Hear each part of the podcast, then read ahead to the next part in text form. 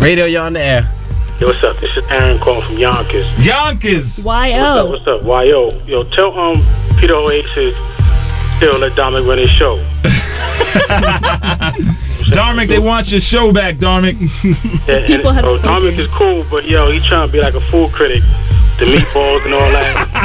I mean, like trying to like get a job with the New York Times and Time Magazine, Tell him. That's it. National Geographic.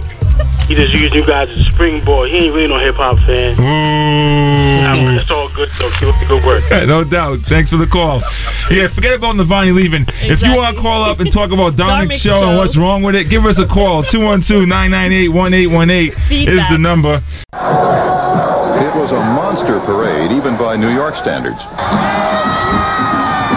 Police say more than two million people jammed into lower Manhattan to cheer the Mets. They flowed over police lines and crushed cars in an effort to see and touch Gary Carter and Keith Hernandez and Lenny Dykstra and Mookie Wilson and the rest of the Mets. Wall Street doesn't use ticker tape anymore, but there was enough shredded computer paper to go around, more than 1,200 tons of it. Street cleaners used snowplows to clean up the mess even before the parade reached City Hall. Mayor Ed Koch talked about what the Mets have done for New York. The Mets made of the city of New York a small town with love and affection where everybody in this city knows one another.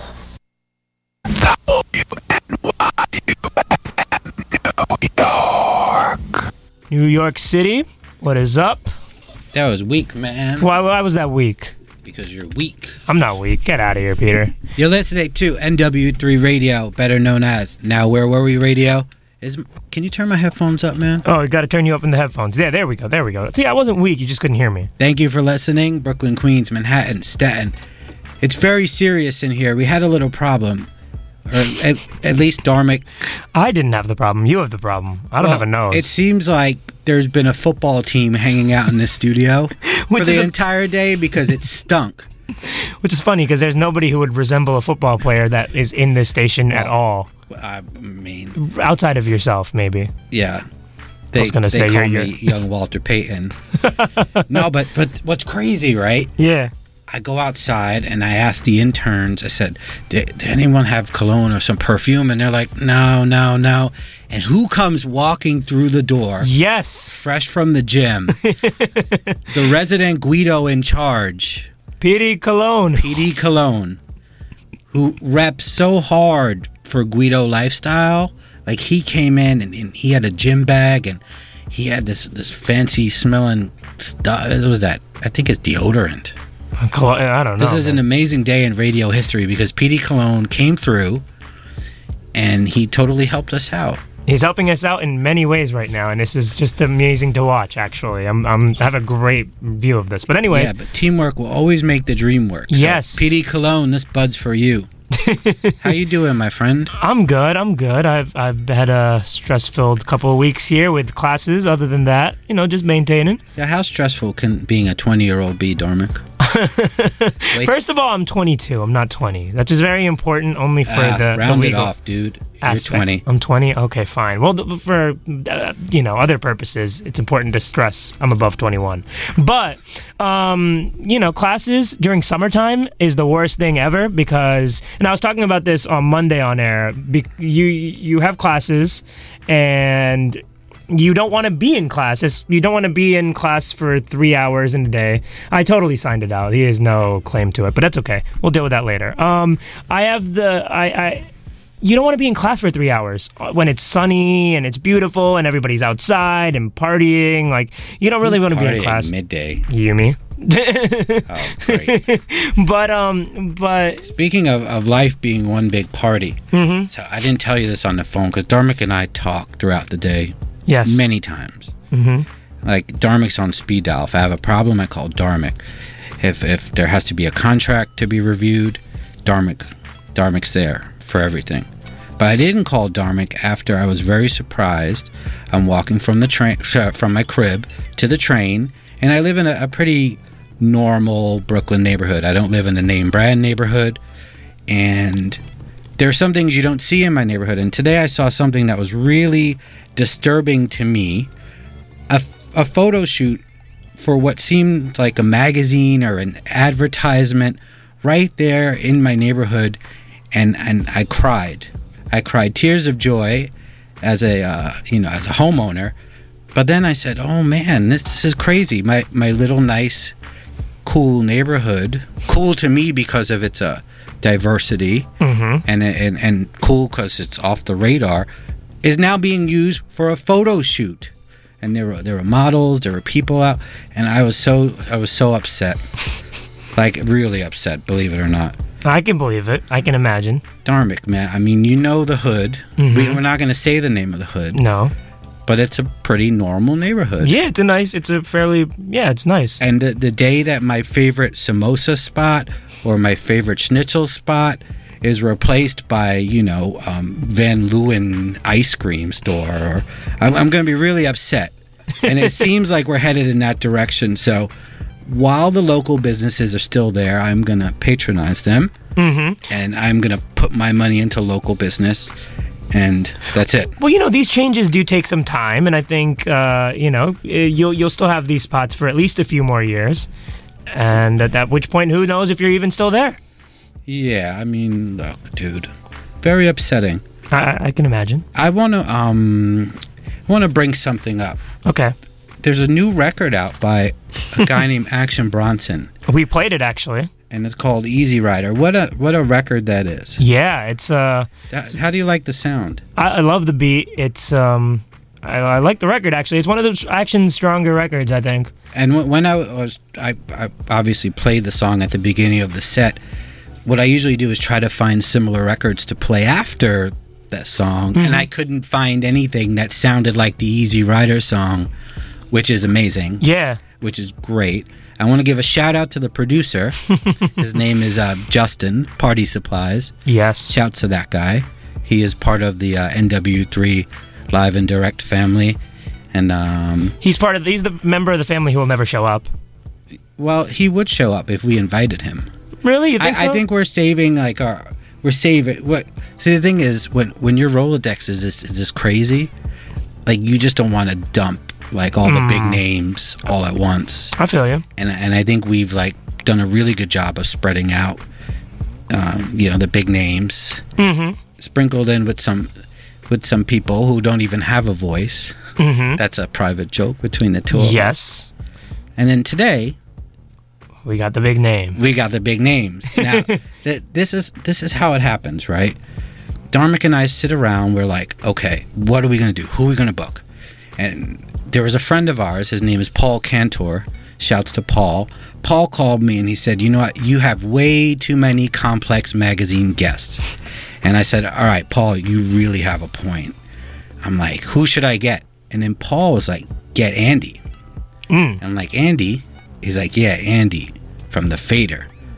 And that's how we got Andy because of Paul Cantor Shouts out to Paul then. because he he had this great idea. And now we're here Mm-hmm. and we would like our guest to introduce himself. To New York City. What's up, New York City? Although you gotta gotta get closer I to the mic. get closer to the mic. yes, yes. There you are. There you I'm a are. rookie here. I'm a rookie here on the mic. You know? no, thanks, Dharmic and uh, Peter, for having me, and uh, shout out to Paulie. I did not know that. Pa- Paul Paul is behind a lot of my decisions. He's like uh, you know, he's my right-hand man. He's a good right hand man. Yeah, I mean, he had this great idea, and then Dharmic was like, "This is a great idea." Th- Were you down for this idea? Yes, of course I was down for this idea, Don't man. lie. Don't lie. Oh, come on, man. Of course I wanted this to happen. Uh, you know, I've never really had the opportunity to, to interact with people from the Fader. It just seems feels like it's its own uh, separate entity, like separated from everything else in a way. Yeah, yeah. Interesting. I mean, I've definitely we've we've had our, we've been into the office actually a couple times. Um, you know, particularly on uh, more of the cornerstone side of things, but never really run into people from the actual Fader. We are a mysterious bunch. Not really. I've seen Peter a bunch of times.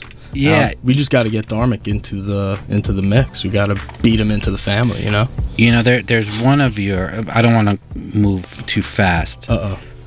but from the Fader Cornerstone family, there's this wonderful recording studio out in Williamsburg. It's called the Rubber Track Studio.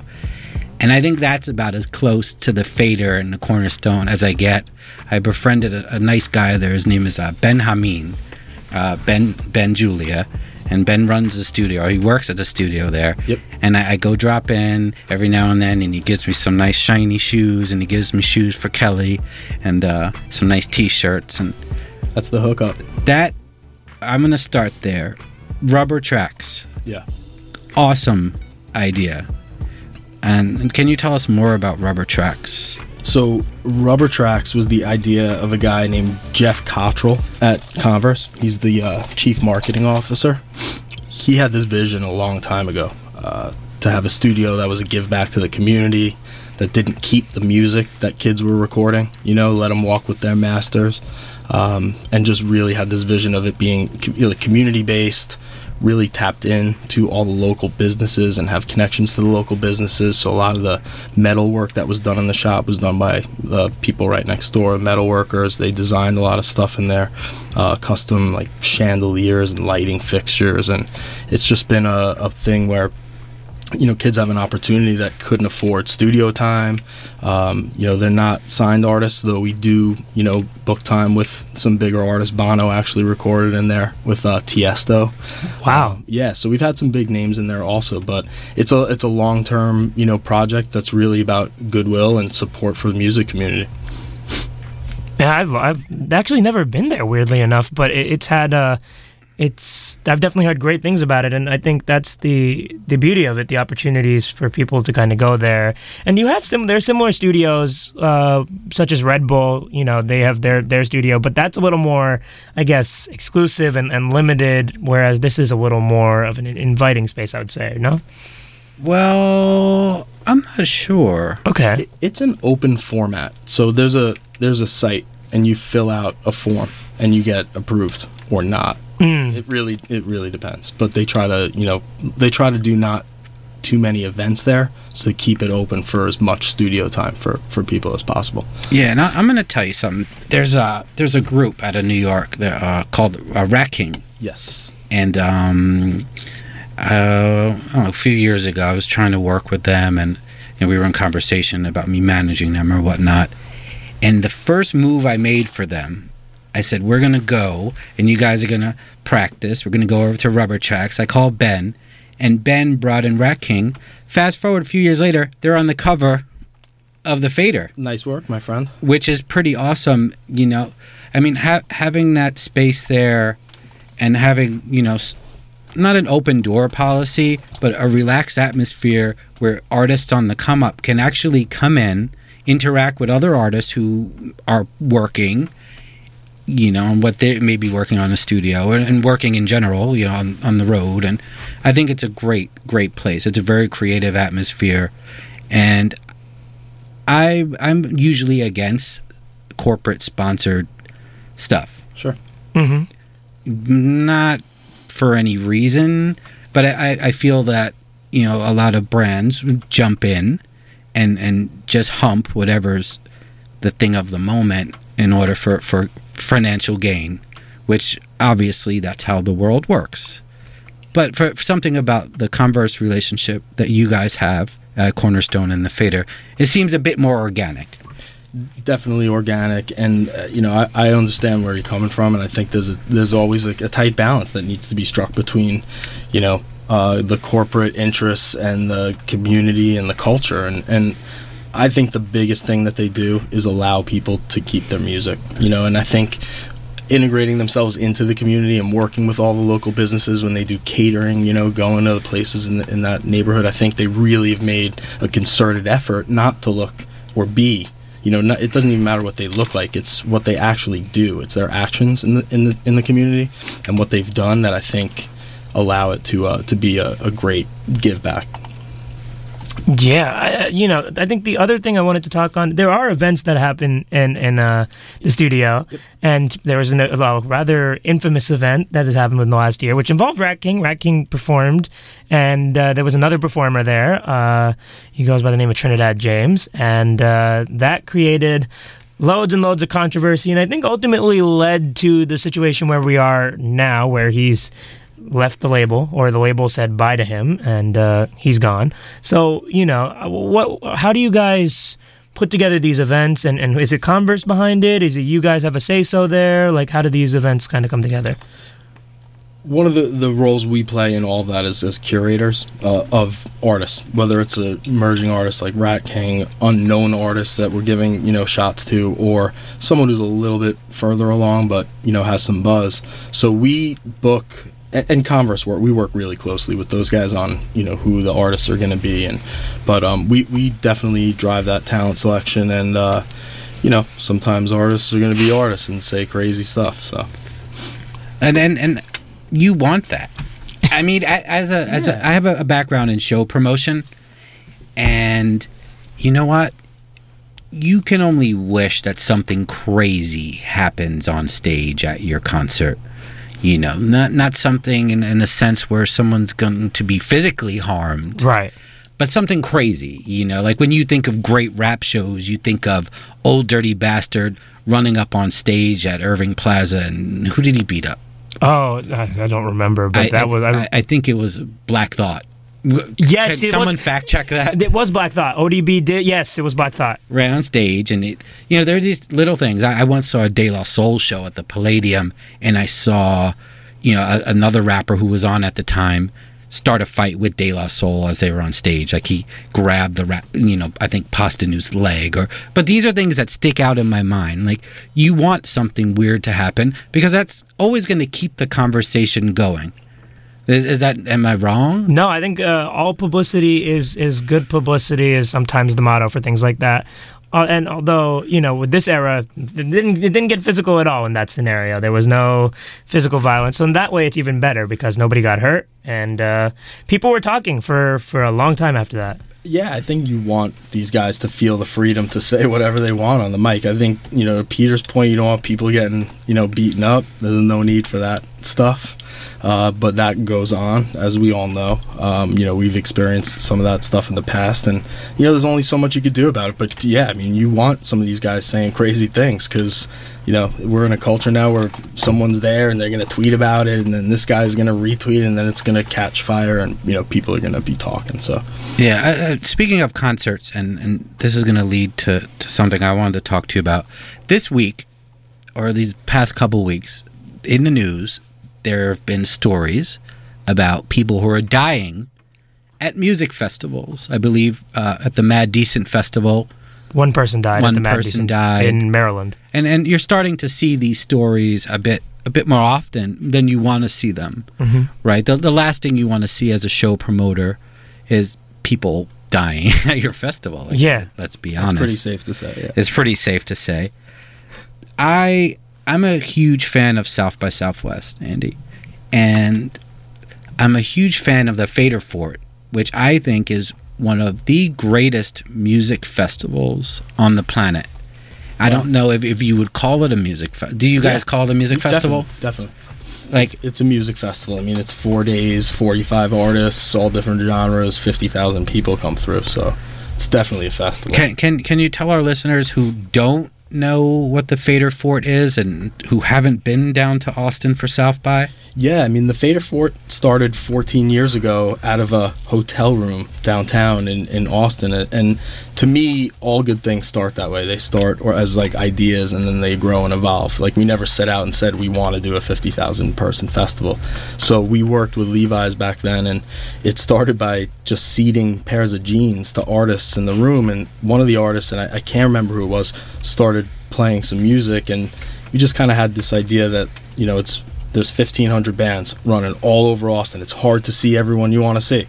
So why not pull them all into one place in a relaxed environment and fader style where we cover so many different genres of music, bring a great mix, you know, highly curated mix of artists into one spot. So we took over a space at the end of 6th Street and then we ended up moving one more time, and then we move to a, a five city block open field full build out. You know where we've been now for the past seven years, and we'll be there again in March 2015. Um, but yeah, it's a full. Uh, it holds about 2,000 people at a given time. It's open from noon to nine at night, and it's artists like ranging from you know, indie rock bands, DJs, dance music, world music, hip hop, R and B, um, and we f- keep it the same way we curate the magazine, which is being first with artists and giving artists their first spot. It was the first place, you know, that a lot of big artists broke, uh, like from Amy Winehouse. Amy one. Amy Winehouse, um, f- uh, Florence and the Machines, Black Lips, um, Tyler the Creator. Tyler the Creator. Uh, it's it's been a, a great legacy down there that, that we've built. Kendrick Lamar.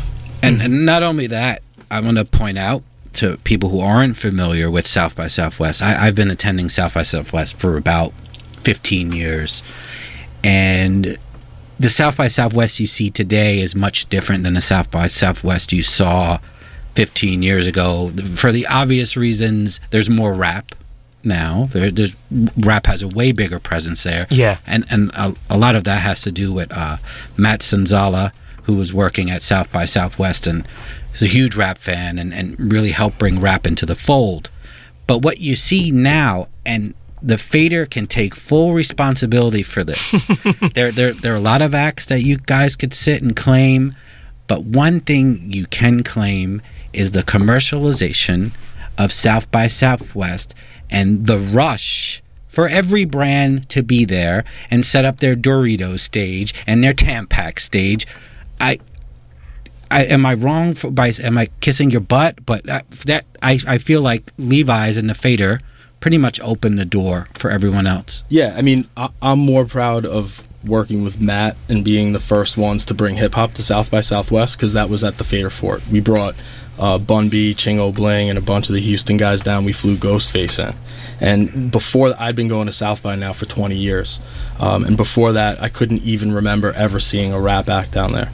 So we just thought it would be cool to mix it up. It was starting to feel tired. You know, we were already eight years deep into doing the fort, and we had mostly indie rock bands. Um, so we brought brought some of those guys, and then the year after that, it just kept building and building, and now it's pretty much evenly split on our lineup. But I think for the commercialization, I mean. I think what we did was we built really cool integrations and really natural integrations with brands like Converse and Jack Daniels, Budweiser, brands that make sense, you know, for like a cool rustic like outdoor festival. So, you know, what everybody else wanted to do on the heels of that, and and there were some of the brands that you mentioned that came to us saying we want to do this there, and we we said no. You know, there's just a lot of things that have been going on that are things that no matter how much money they offered us, it, it just would not be something that we could be down for. Nice. Well, we're here with Andy Cohn Yes. of the Fader. We're gonna play some music, and we'll be back. Dharmic, can you cue some music up? Yes, yes, yes. You're listening to 89.1 FM on the FM dial. You may be listening on the TuneIn Radio app or WNYU.org. This is Peter Oasis with Dharmic X, and Hey. let's play some music.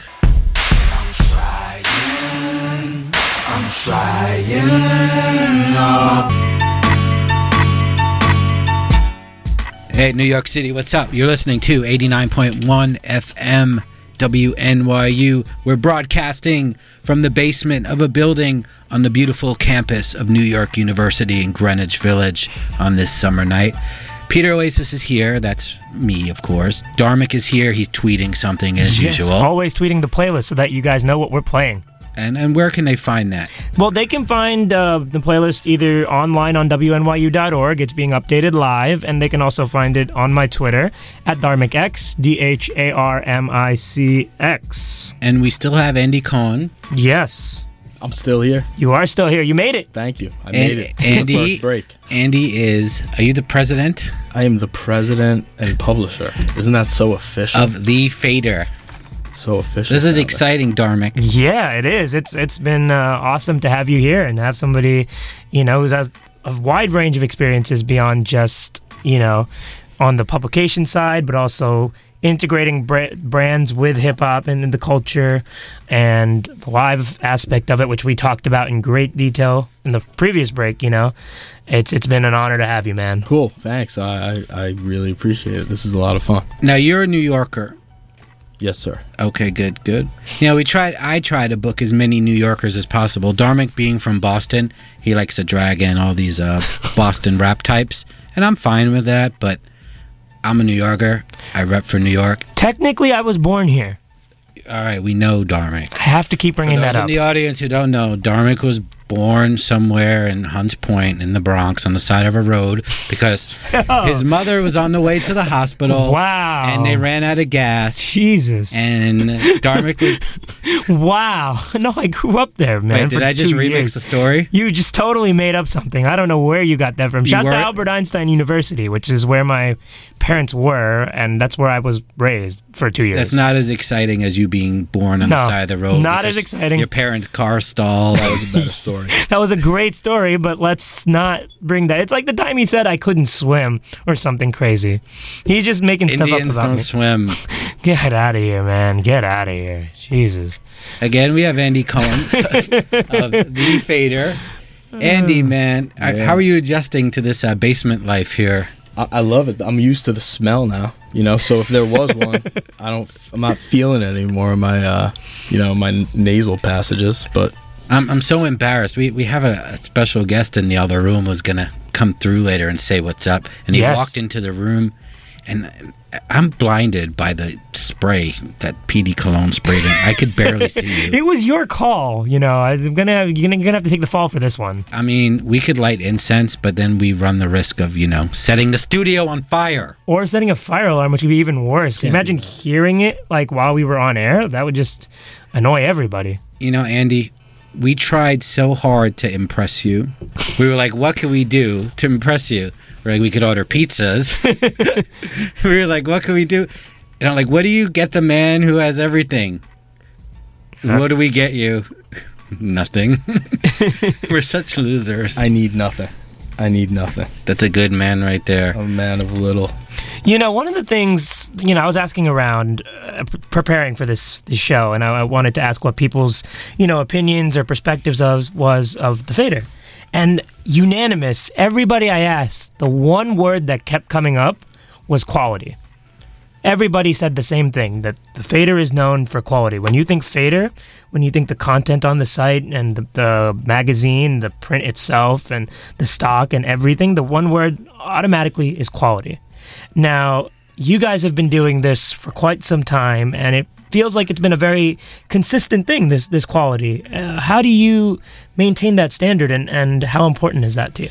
It, it's really important. I mean, for us, it's, it's quality, like you said, through print, digital, everything that we touch, everything our brand touches, like Fader touches, has to be quality, um, or we won't do it.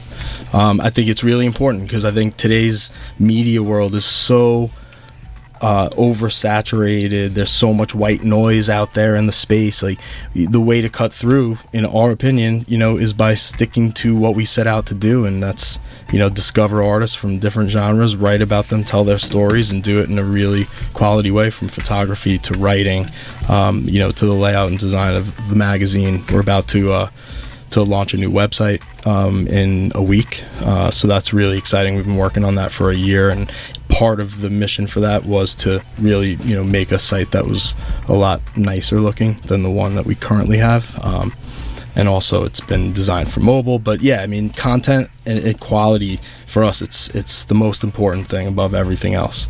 Yeah. And speaking of that, actually, it's funny because we had, um, you know, a couple weeks ago, we had the uh, editor in chief of Complex, Noah Callahan Bever, and right as they were announcing the cover of Complex, which was it's just Kendrick and, and Lana, and you know, we we had reached out to you weeks in advance because you know we like to set things up in advance. Peter had sent the email out a while ago, and lo and behold, you know, you're coming here, and you also have the cover coming out. I, I sometimes think Peter is a is a philosopher with these decisions. I mean, let me compliment you on the Nicki Minaj cover and the photos that I've seen so far online. Thank you. Great. And that now I, I went and I clicked through to peep the photographer's portfolio, who I guess is a, a man from Brazil. Yep, Joao. To, okay, wait. I, I know Kelly. Kelly's listening back back home in Brooklyn. We were staring at his name on the screen, and we're like, "How do you pronounce this?" You know, a Chi- Chinese girl and, and myself were like, uh, "How do you say this guy's name?" But bigger than his name, his work is really awesome, and I think you guys made Nicki look so natural. Where a lot of times Nicki looks like a, uh, you know, Japanese, uh, you know, pop star or whatnot. I, it's such a beautiful cover. how is this the first time you work with that photographer? Yeah, I believe he shot a fashion piece for us, but he's an incredible photographer and he uh, his work like speaks for really speaks for itself. So we we thought when we had the opportunity to have an exclusive Nicki Minaj you know cover um, and interview, we wanted to really go with uh, you know with our like top guns on that one. Nice. So yeah. we, had, we had a great writer, Carrie Batan. She does a lot of writing for Fader and for Pitchfork and some other music sites. Um, but I just want to make one clarification: the Lana Del Rey issue actually came out two months ago. Right. No, I was referring to Complex's, Oh, okay. which was two weeks ago. They announced their covers, which was Kendrick and, and Lana. Got it. no, you guys did Got. Lana, and it. and you had four covers in uh, Yep. one go Summer there. music issue. Yes, Yeah. yes, yeah. That, that that was that happened before. I was I was referring to our guest two weeks ago. yes, Lana is very popular. So Extremely popular. I cannot believe how many fans that girl has. I really did not have any idea before we posted that piece. Peter's a big fan of, of Lana. Yeah, I, I can't say her her latest album I think is okay. Her her debut album to me that's that gets a lot of play. I know that uh, my buddy Emile Haynie worked on on her album. Did you guys know that both Beyonce albums didn't sell as much as that first Lana album? Her last two albums combined Really? were outsold. How is by that Lana- even by, possible? By Lana's first album. That's Fa- kind of that's a amazing. fact, and it is amazing because I, when I first heard it, I was like, I questioned. okay, which is funny. When, when I first heard Lana's album, I, I, I had seen Emile, um, you know, a month later, and I, I went up to Emile, the producer, and I said, "Were you inspired? This is giving me the vibe of Mary J. Blige's "What's the 411" album." Where, for those who aren't familiar, that's I think one of Puffy's greatest accomplishments in his his amazing career is taking the style of um, a mixtape DJ blend tape and turning it into an album where you have these like hip hop beats and, and someone singing over them. And Lana's debut album is very similar to Mary J. Blige's album. The beats on her album, on Lana's album, are harder than a lot of rap beats on a lot of commercial rap records. And and I think that's why I'm more of a fan of her debut album, being a rap fan. Are, are you much of a rap fan? What do you listen to when you go home? I like to ask people, whoever comes through here. I'm a big rap fan. I mean, I always have been. Like, I I call myself like born and bred in the Walk This Way generation because 1986 is literally right when I started buying CDs, and the first CDs I ever bought, you know, were Raising Hell, License to Ill, you know, Public Enemy uh, records. Um, Fat Boys, so I, I was that very typical suburban, you know, white kid that just was blown away when I saw, you know, what Run DMC was doing. And uh, I had a friend whose older brother, you know, gave me the King of Rock cassette tape, and I just was all in, you know. But I, but I always loved all genres of music. I mean, not opera too much, but um, you know, hip hop, indie rock. Uh, I'm not a big dance music fan. Uh, I Not do at all. enjoy. Come on, No, man. I'm not. I'm not. You know, I love a lot of DJs and a lot of you know producers that, that make some really cool stuff, but uh, I'm not into the whole EDM world too much. Yeah, I, th- I think. I think our our backgrounds in rap and the first time I was exposed to rap was the same albums that you just mentioned. You know, in addition, um, LL Cool J's "Bigger and Deffer," I which like to any. Guido yeah, exactly. to any Guido in Queens. Okay, you got got to remember something. If you grew up in Queens or you know in any of the uh, the towns that border Queens on, on the Long Island side, you know you knew a lot of the references. And as a kid, because I was a kid, when I heard someone talk about you know say like Ho- Hollis Hollis Avenue, or Farmers Boulevard. Farmers Boulevard. Like you knew as the only reference as a kid was driving in your parents' car out to Green Acres or wherever we were going and and seeing these streets. So now you had something as a, a middle class, you know, New Yorker. Yep. And you're like, wow, these are streets that I hear of. And you're just like, this is so awesome. And, and LL Cool J especially, he dressed like a Guido. You know, he wore like these track suits. Like I totally related to him, and I, I I thought it was awesome. And I think Dharmic wh- when were you first exposed to rap? You're gonna hear something so. Yes, it's totally not what you guys said. Is what that you a guys Mortal said. Technique or a no, Dead no, Prez? no, no, no. See, no. My start is yeah. I, I went to a, a public high school in the city of Boston, and this is 2006. So I entered ninth grade in 2006, and that meant whatever was playing on the radio, whatever my friends were listening to, was what I was listening to. The biggest record that summer was T.I.'s "What You Know About That." So that's kind of my entry point, like this down south snap music, like Lean With It, Rock With It, What You Know, um, Laffy Taffy by D4L. Um, you know, the next year I think Soulja Boy came out. Like that's my entry point, which is funny because you mentioned like artists like Immortal Technique and Dead Prez and all of that. I kind of grew over time. I, I found that, but that wasn't my entry point at all.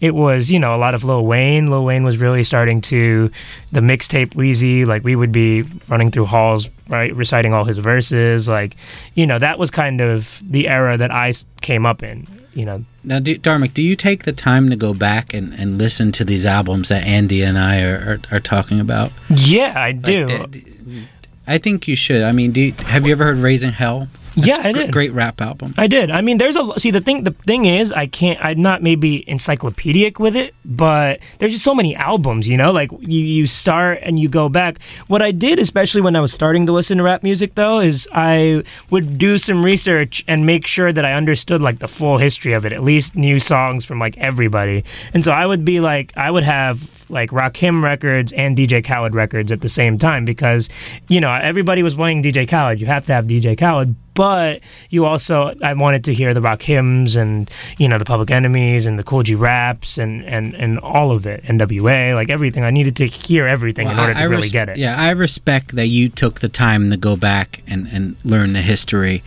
I feel that a, a lot of people today don't go back and they don't know where it started from and they can't make the connection. I, I every rapper that comes out today, I could trace him back, you know, to whoever, you know, a rapper comes out, oh, that's action, Bro- uh, that's, you know, whoever. Right. That's, this guy is ripping this guy off, this guy's inf- heavily influenced. So when there are, what I'm trying to say is that I just get really upset that people don't respect the old school. And I know I'm going to sound like your old uncle Dharmic, but I feel that there's no respect for the old school at all. I, I agree with you. I, I feel that there's a place in, in the media, and this this is wh- wh- where I, I lead to you, Andy, to kind of pay pay respects to the guys who la- uh, laid the groundwork. I mean, Yeah, I mean, I think it's important not only in hip hop but in all music and culture, you know, to be able to kind of have a frame of reference and realize when something's derivative or not, you know, realize when something's fresh and have that perspective. And you can't have that perspective unless you go back, Mhm. you know, and you do a little digging. And, and today with access, it's so easy and quick. I mean, it's a late night spiraling, surfing, and wake up at, you know, realizing three in the morning that you've just been you know reading like one thing after the next after the next. And to me that's the discovery. It doesn't have to be new to be discovered. Like you can go back and discover and have a lot of those same experiences that you would with like a kid like you know like like Bobby Shmurda you know coming out out of nowhere. You know the same discovery experience with him. Someone you know can go back and really experience uh, that stuff all over again. Yeah, I- really for the first you know for the first time And I think that's kind of what makes good writing about the genre too. I think going back to what you were saying, the, the ability to reference that oh, this person sounds like this, you know, th- this something that's already come before. At the same time, a- appreciating it for the new act that it is and the new energy that it has, but also tying it back. I think that's very important. one thing that we've done in the past, like we do a thing, I don't know if you guys have ever seen it, it's the icon issue. And the mm-hmm. reason why we do an icon issue, we have six issues a year, two covers on each issue. So that's 12 artists, right? We th- we feel that there's no frame of reference anymore for these young kids that are our readers. You know, the young cool kid that needs to know about, you know, these artists like Ratking or whoever it is before everybody else does. You know, what's their frame of reference? So we take like one issue and we pick an icon every year. It's been artists like Aaliyah, Biggie, uh, Miles Davis, Nina Simone, um, at Jerry Garcia. So we take artists that we feel that these kids don't know anything about other than a name and maybe a couple of songs. And we reintroduce these artists through the lens of the young kids that we're covering. So we'll we'll talk to the young rappers about big and about you know Aaliyah. Uh, we'll talk to young indie rock bands you know from every or artists from every genre um, about different icons and and we piece together these issues to give like a new frame of reference on those artists. Like Shabba Ranks there was kids that were reading the fader that never they thought he was a new artist when we put him on the cover. They didn't even know who he was. We saw comments like that. And that's you know so i think we as uh, journalists and as a media entity that focuses so much on being first you know and so early i think it's almost part of our responsibility to kind of play a little bit of that like history role and, th- and that's how we do that Yeah, I, I mean, I respect that. I, I just feel that everything is so in the now. It's so current. Everyone wants to be up on what's now, and they'll they'll throw you away in in, in two months, three months. You're gone, right? Mm-hmm. And I think, a- a- aside from the responsibility that the fader has, that you guys have of of you know exposing artists who, who are legends who pave the way. You also have a responsibility and i think what the fader does very well is getting on board with artists who will have careers as opposed to just humping something that may be current. And and and, and there's a lot i mean there's a lot to be said about that. Th- that's always the goal. I mean, is we try to identify artists not because we think they're going to be the next big thing, but because we think they're doing something really interesting, pushing culture forward, being innovative. Sometimes it's not even the best music per se, mm. but they're doing something that's so out of the ordinary and, and that's something that you can't trace back to an earlier rapper you can't put your finger on. And those are the guys, girls that, you know, we, we want to ride with and continuously cover as they develop their careers. But sometimes those careers go away. You know, I think more often than not, we have a good handle on someone that we feel like who's going to have some staying power. You know, I think a good example is Trinidad, like Dharmic you were talking about before. You know, Trinidad rode off of one song in a video, you know, and got a lot of buzz, got signed to Def Jam, and all happened really fast. And now here we are a year, a year later. And do I think his career's over? No. I think he has, you know, a lot of potential, and he might be in a better space to do what he needs to do on his own than with Def Jam. But still, you know, I think for us, we, you know, we need to have a, an ongoing relationship with these artists, support them in different ways, give them opportunities, you know, performing at live events, um, you know, covering them on the site and, and in the magazine, and really, you know, being a consistent like support system. Especially as a curator, we're not a critic, so we don't write about everything. We just focus on on the stuff that we like. I think that's an interesting point in and of itself. The difference between a curator and a critic, you know, because a lot of people, you have an, an issue sometimes with with media not taking uh, artists into account. We, it's a 1008, by the way, um, but not putting, not uh, t- you know, being too lenient on artists. I think is your sometimes your uh, issue with with the media in general. yes that's true Dharmic. i don't have anything to say about that Well, I mean, it's there's two different it's two different approaches. You know, you're going to be I never believed in reviews. I never believed in how many mics you're going to get on an album, how many stars you're going to get. Like to me, it's one cranky rock rap critic who sits in a room with a record for 48 hours and has to write 500 words on something and and I just don't I don't see it in this day and age. You go listen to it and hear it for yourself. I mean, the true test is stage on the stage. Yep. Mm. For me, it's like you hear the Yeah. music. Once you see it on stage, that seals the deal. I don't care what the critic says, because like you said, Andy, or maybe you didn't say, but I'm gonna say, is a lot of these writers. They're sitting at home or they're sitting somewhere, they're kind of angry, and, and God forbid they listen to something that they don't like, they're going to trash it. Now, it's fine. I guess we're all entitled to opinions, and music critics do have opinions, but that selfishness on the writer's side could really lead to the downfall of an artist. And I think a lot of times some artists get heat that they don't deserve. Mm-hmm. And yes, Is it time for a PSA, Dharmic? Well, yeah, I, I think we have about uh, 20 minutes left. I think maybe I- we do there- a there's PSA. someone in the other Who'll room I the would like to read the PSA. Okay, so why don't we, PSA. Can- why don't we we get into some, him in? Why don't we get into some music and then we'll do the PSA after? Okay, a couple songs and we'll get to our, our our second special guest. Yes. It's like a party up in here. Yeah, so why don't we get into the music? WNYU FM 89.1, Andy Cohn, Peter Oasis, and Dharmic X. Peace.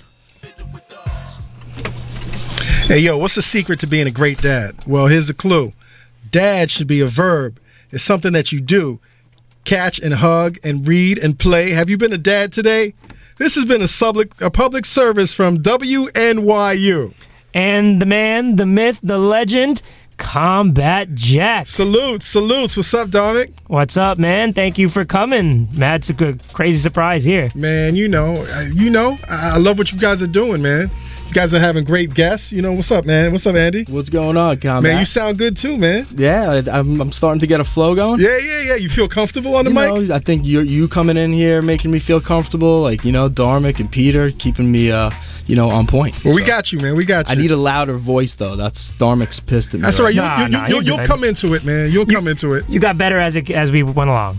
Thank you. That means a lot. So what's up, man? Not much, not much. So, if you guys, how, many- how often have you guys met? This is our I've- first time I've meeting. Never met. Oh, wow. But I've just been a fan, and I know the man. Thank you, and, and likewise, man. I, I was telling Andy during the break, man, that I'm a huge fan of um, Fader Fort at South by Southwest. Thank you. Um, when you know down in South by Southwest, I feel whenever I'm down there, that's the place to be. That's the spot. Yeah, it, you know, it's real comfortable, and you got you got great music and great art, and and great women and great food and great drinks. It's, it's just a great scene, man. Thank you. Thank you. Yeah, it's uh, it's a lot of fun. That's a big labor of love for us. Yeah, it's fun. That's what it, that's what it is. It's fun. I've never been there. I, I've never never, been, been? to Nah, Nah, South we got to get Dharmic down there. But Dominic, you gotta go down there. you may baby. never come back.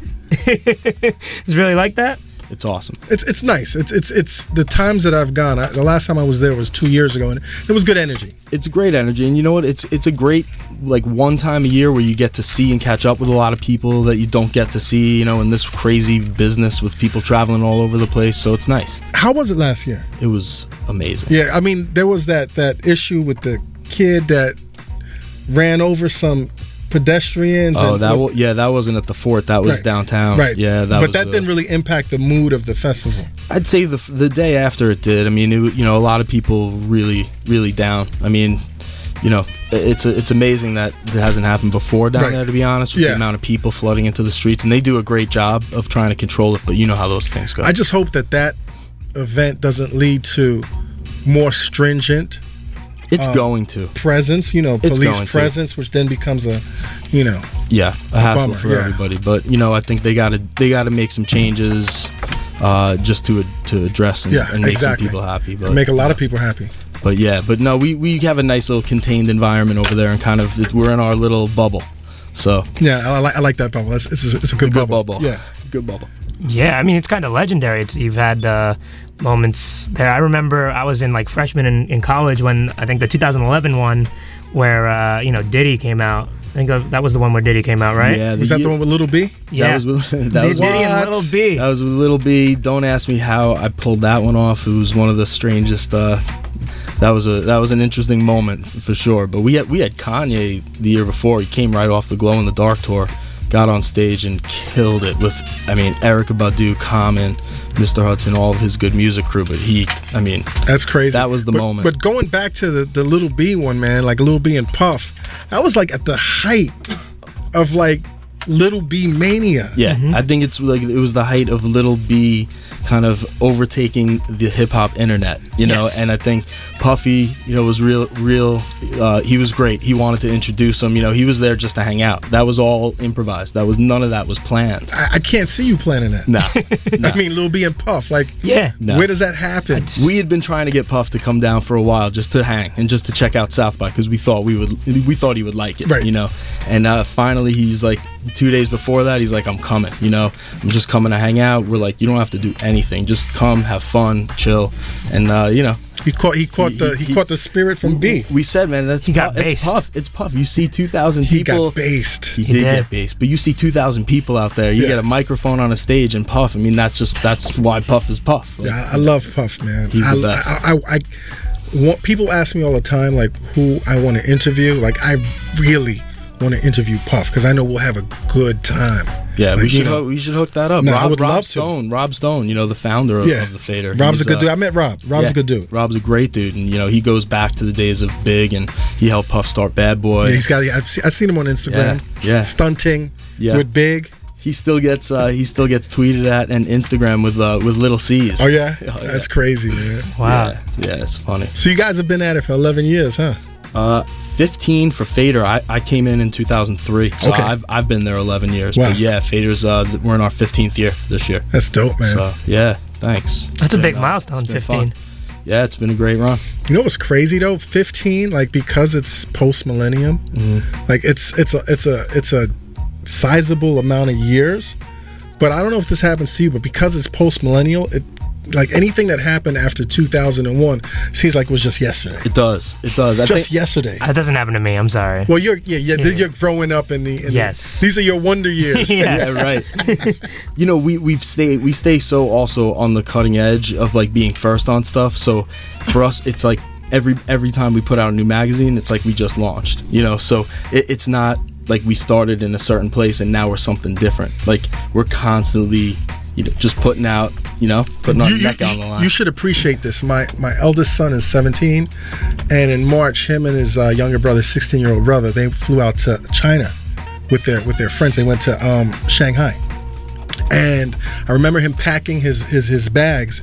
And, and, and the day that I drove him to the airport, on top of his bags, he had the Fader issue with um, King Krule on the cover. nice. And he was like, "Yo," And Young I- Thug. Yeah, and Young Thug. He's like, "I'm about to get into this on the plane." And That's cool. So, so I love hearing that. so it's funny, like sometimes my barometer for what's hot is through my kids. So you know, it's ill almost that, there. that I rock with that I rock with Fader, and then I see my 17. Like, like he looks at me and I look at him like we both have good taste. Yeah, uh, I, I love that. That's a, that's a great story, but that's because that's And that's the truth. and, That- that's the- and that's who we want. Yeah. We want we want people who just love music and just want to know about what's going on and you know like our taste in music and And, and what's crazy is seeing that cover was the first time I was introduced to King Krule. Like that's the first like, Ah, it's like who's this kid? I know Young Thug, but who's this other kid on on the cover? He's interesting. He's uh, he's, he's kind of. I feel like he's an acquired taste, at least to me. I got put onto him like 2011 or 2012, like around there. rappers love King. Krule. Yes, love King Krule. Is it the melodies? Is it like the the I think it's his production. Right. I think it's the melodies. I think it's. Uh, I think he has like a this kind of dark quality to him. Yeah. That they are attracted to. I mean, I was uh, I was just talking to Travis Scott. He lo- was ta- start talking about King Krule. Every rapper in the past three months that I've talked to, I swear, talks about King Krule. Yeah, so and- but there you go, man. In terms of like being on the cusp of being first, once again to capture that movement. Yeah. I mean, you know, we try. We Now, try. you guys do. We miss it once in a while too. Hey, man, that's you know. okay. It's part of the game. You charge it to the game. yeah. exactly. you guys have very been very successful so far, and I, I think it's a what what motivates you to to keep doing this and keep in a way relaunching, as you said it. I think it's our love of music. At the end of the day, the thing about like John Cohen, myself, Rob Stone, like the guys that you know run that place, it- down to the mailroom guys, like we all love music. We're passionate about music. We need to know what's going on. We need to check out the new, whatever's new. You know, we have our, our network of people that turn us on to stuff, DJs, producers, friends, just you know, and, and we just eat it up. You know, so it's it's uh it's that it's that drive to just like love love music put music on in the car on your headphone wherever you are we all love it and and i think that's what's made our business so successful What are you listening to right now?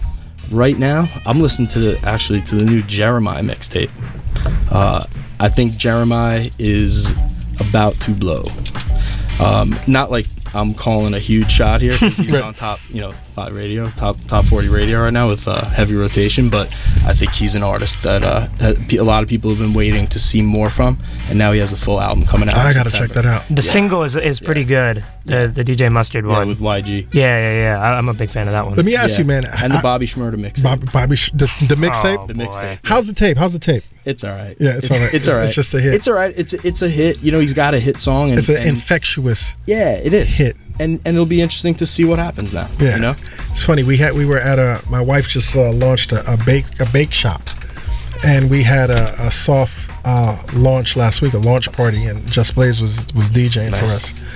And he threw on the Shmoney the shmoney Yeah. dance, and my wife and I and the kids, we all went crazy. Like it, it- it's it's it's that record of the That's moment. what's fun about Yeah. music. You know, there's the there's the artist that, I mean, and he may be a career artist. You know, the, You jur- the jury's out. Yeah, but yeah. When something pops like that out of nowhere, that's the best. Yeah. it's the best. You know what I've been listening to, man? I've been listening to uh, this past week and a half, uh, Mega Philosophy, Cormega's album, is great. It's it's a it's a it's a it's, it's a it's a it's a venture with him and Large Professor. So Large Professor did all the production on it, and it's and it's awesome. And there's this one cut. Have you have you heard the cut yeah, yeah, Mars? Yeah, yeah, Mars. Yeah. It's it's it's it's Mega, it's AZ, Mm-hmm. it's Redman, and it's Styles P, and that track is crazy. Like the transition on that record, Yeah.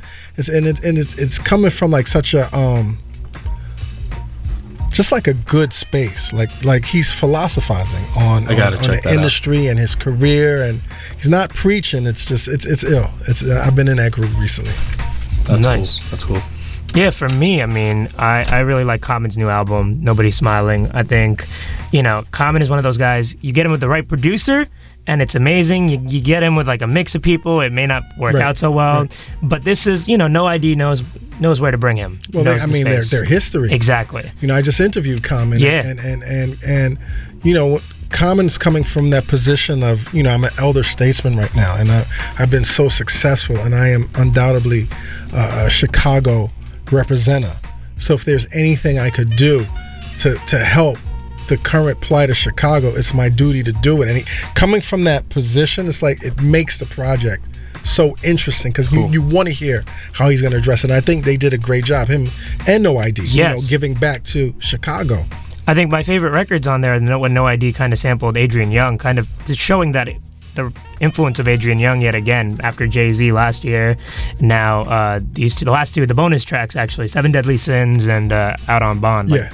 Crazy records. And the cover's crazy. The, the the cover with with with him and um the cast from Chicago, King Louie. King Louie, and um Uh, Lil Herb, Lil Herb. It, it- it's dope, man.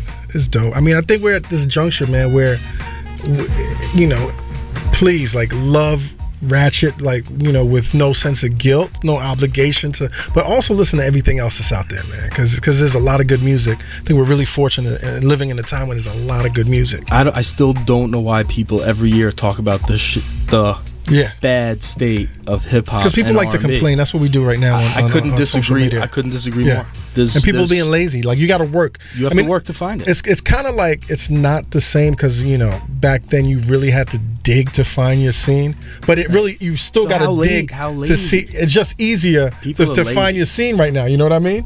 Yeah, but people are lazy. I mean, Yeah. because now it's easier than ever to, Yeah. to, to find stuff or check stuff. yeah. Yeah.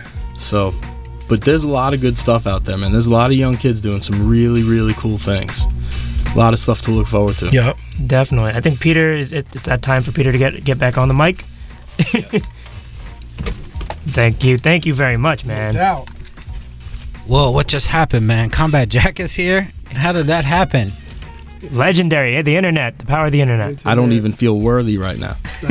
Yeah, that Don't. that's nuts. Well, you are listening to 89.1 FM WNYU live from Greenwich Village. As we always do at this time, we have a cool posse here setting up for their legendary rap show, which is called the Halftime Show. And it's been such a great time. I'm so happy, Andy, that you were able to make it. I, I hope I'm happy to. I, I want you to know that there, there's an open door here. If you if you guys or anyone from the Fader wants to come and talk to, we're, we're your psychiatrist. I, I think I need more time on this couch. I mean, you see, that's the thing. Our show is so short, and just as we're getting into it, combat comes in, and we're all ready to go, and then the show's over. I know, then man. it's time to go. Well, I appreciate you guys having me. I, I really do, and uh, this was a lot of fun. Thank you, And, uh, thank you. Yeah, thank you you, guys man. are doing a great thing here. It's. Uh, I hope that uh, we can do more. Yes, yeah, yes. definitely. You know, um, you know where to find Combat Jack. That's uh, SoundCloud. The Combat Jack Show is that it? iTunes, yep. iTunes. Stitcher, iHeartRadio. iHeartRadio. You know where to find Combat. Combat, you keep doing your thing, young man. Thank you, sir. You're, you're looking great. Thank you, sir. Uh, When Combat came in here, he gave me this like, uh, he killed me with his uh, Haitian comments. Uh, my my few Haitian friends that I have, they they always comment. Uh, they always like uh, really uh, how you say Dharmic. I don't know what you're trying to say. Yeah, what are you trying to say? I'm trying to say you're true to your brand. there you go. On brand. He's on brand. Not in character though. Uh, next, who do we have coming up on our show? Um, next week we have a guy named Rob Love and a dude named Keith Murray, who's a, a member of the. Just some guy uh, named Keith Murray. Some guy named Keith Murray, who's a member of the uh, Hit Squad. You, you know what? There was he made a, a record called "The Most Beautiful Thing in This World," It's one of my wedding songs. that- And when he- which is Combat Jack's wedding, which is his wedding song. He of walked. One of he them. walked into the the reception. And he put his hands up. and He said, "The most beautifulest thing in this world is unbelievable, Kim. Just like that." Who else we have coming up? Oh, we have the return of Laura Nostro yes of Complex of Complex. my boss. you can't keep Complex out of the studio. No, apparently like not. The fader came through, they took over, but Complex is the, the door's still open, and, and the Complex people keep rolling in. like the weather, what's the percentage of chance that we might see Bobby Shmurda them that week? Uh, there's a really good chance that Bobby Shmurda may come through that week. It's And, possible. uh, that's very possible. As KG once said, anything is possible. Anything's possible. Who else we have coming up? We have the co-founder of my company, Live and Direct. His name is Zvi Edelman. And Zvi will be up here to hang out with me while Dharmic is on vacation. hiatus, hiatus. I don't, I don't call it vacation. I call it vacay. Okay, sure, fine. And then once the school semester starts, we have so many amazing guests coming through here, and the guests are getting bigger and bigger and better and better. And I owe it all to Combat Jack. Thank you, Combat Jack.